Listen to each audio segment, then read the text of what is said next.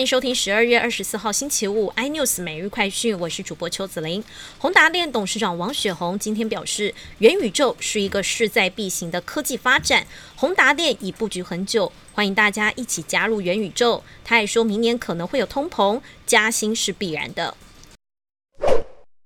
指挥中心针对中研院染疫案件调查，认定中研院没有落实内部生物安全事务的监督及管理，将于会诊相关违规事实之后，对中研院进行裁处，处以最高罚锾十五万元。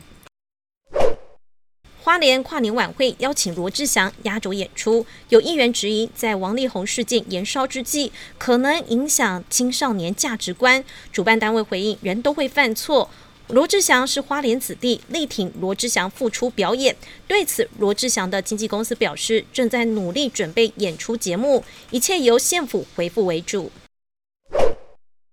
日本内阁官房长官松野博一今天宣布，不派政府官员出席北京冬奥，由冬奥组委会主席桥本圣子等三人代表出席。当被询及是否是外交抵制时，松野说没有特定名称。